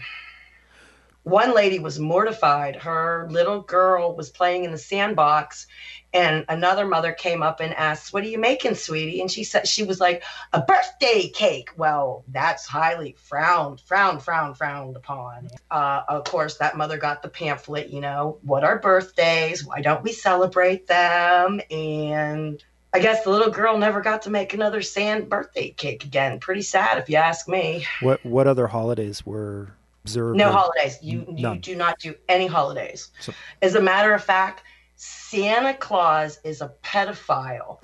That that was seriously the Seriously, that's what they taught Santa Claus was, a pedophile. Yet the elders were marrying off 13-year-olds. Okay. Pretty much, pretty hypocritical place if you ask me. They have the the only thing that you celebrate is biblical. You celebrate the Passover, you celebrate Pentecost, Tabernacles, Feast of Weeks, Feast of Trumpets, you're not even allowed to celebrate your own anniversary. And three of those feasts, you're required to be on that property for the entire time that it's held. And how long were those? Um, the smallest one is three days. The longest one is 10 days. The one in between is a seven day feast. Okay. Beginning of the feast or the end of the feast fell right before a Sabbath it would be integrated into the feast because you can't set up your campsite or do anything on a Sabbath or a high holy day. So the longest one, the longest one that we ever had was 13 days that we were out there. Now, when you say a feast, I picture a huge table full of food and people running around having a good time and eating and splurging and um, not even Passover's close. like that. Okay. Passover, Passover was very fun, and you get to drink a lot of wine. So a lot of us had a lot, a lot of wine. Okay, but other than that, it's called the Feast of Weeks. It, it's just a biblical thing, I guess. Um, it's like being at a big religious campground. And think of it that way. Uh, you, you've got like 50 acres, you've got the RV section, you have the tent section, you have the permanent dwelling section, um, along with um, a store. There were medical services there, the main sanctuary building. It was just huge. No. We did used to have community meals, mm-hmm. and they were a lot of fun. We did cakewalks and stuff. Then I think somebody deliberately tried to give one of the elders food poisoning. And so we no longer had the big um, potluck suppers anymore. That wouldn't have been you, would it? no, it wasn't me. I, I the farthest I went was chocolate. Sorry. Um, did people come and go a lot, or was were people excommunicated? I don't even know if that's the right term for where you there, were. The leader's wife was excommunicated yeah, there's been a lot of people excommunicated. At one point, they sent, I think, five elders packing because the elders were questioning the leader and what he was teaching. And he didn't want questioned, and he just excommunicated them all. People like me, they just threaten me and hope that you just don't say anything.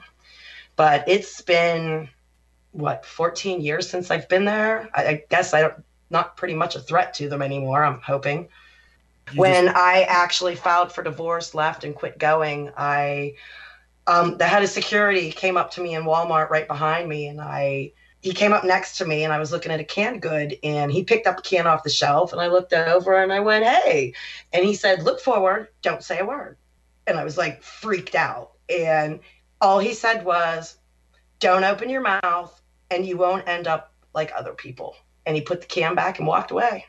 So he just gave you a warning. Uh, he gave me a warning not to say anything.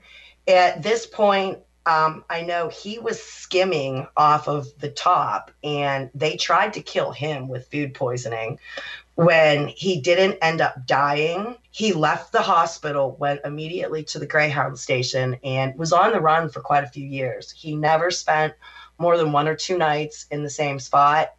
And eventually, he died of a mugging in California. When you finally did get out, how long did it take you to acclimate back to society? I still have a lot of issues with things, and I try and push myself to work through them. Mm-hmm. To this day, I don't wear a bathing suit or shorts. I made myself wear a bathing suit once about six years ago because it bothered me that because of them, I didn't want to do it anymore. So I made myself. And that was the last time I wore a bathing suit. I don't really wear shorts everybody's different. I personally, I love the hell out of bacon. I don't do religion for bacon reasons. Um, but there's other people that have left, and to this day, they still won't eat pork. Mm-hmm. The number 613 really messes with me, and it's everywhere. Uh, it seems like twice a day, my eyeballs pop over to the digital clock, and there it is, 613. And why is that time stand out to you? because that's was their main thing. There are 613 laws you have to live by. Their their their Bible's even stamped, you know, the 613 laws. That's just drilled into you over and over and over. I'm not the only one the number affects. It it's been 14 years and let me tell you, there's a lot of addresses there's a lot of book pages, a lot of clocks, and they just all pop out. 613, look at me. That's the trigger for you. It's one of them. Yeah, and I like I said I've been working on a lot of stuff for a lot of years. I didn't even know how to act the first time I went into a bar afterwards. And then I had to remember I used to like to go to bars. Well, how did I act when I went to a bar? And you slowly get yourself back. That's that's kind of one of the reasons I'm doing this and starting the podcast is because you just don't heal overnight and there's certain things that you have to do and they told me to shut the hell up and they don't get to do that this is my life and i'm taking that part of it back at this point do you think if they actually did listen to podcasts if they heard your voice or heard you describing them they would know you were who you were and you were talking about them I've already made Laura promise me that if something happens to me, to not feel bad about it because this is my choice. This is what I'm doing. And like I said, I'm taking my life back from them. They have no right to tell me I can't say what shitty things happened to me, what crappy things they did to me, the living conditions of other people that I knew. You know, if you don't want talked about badly, maybe you shouldn't act badly. I have really nothing good to say about them out there yeah. at all. You've you've actually said a few good things. You you said Passover was fun. You've you've given them a, few, a little bit of credit here. I will say that. well, you you can't live ten years without having. It was a very different life, mm-hmm. is what I'm saying. What yeah. what I found fun for the Passover, you might look at it like, wow, that's crazy. How did she find this fun? Well, I got to drink lots of wine that day. yeah. It's the little little joys that you had to latch onto. Pretty much, yes. That one of their mottos was it's not a religion, it's a way of life. And I can tell you it's a very different way of life. Yeah, very, very different.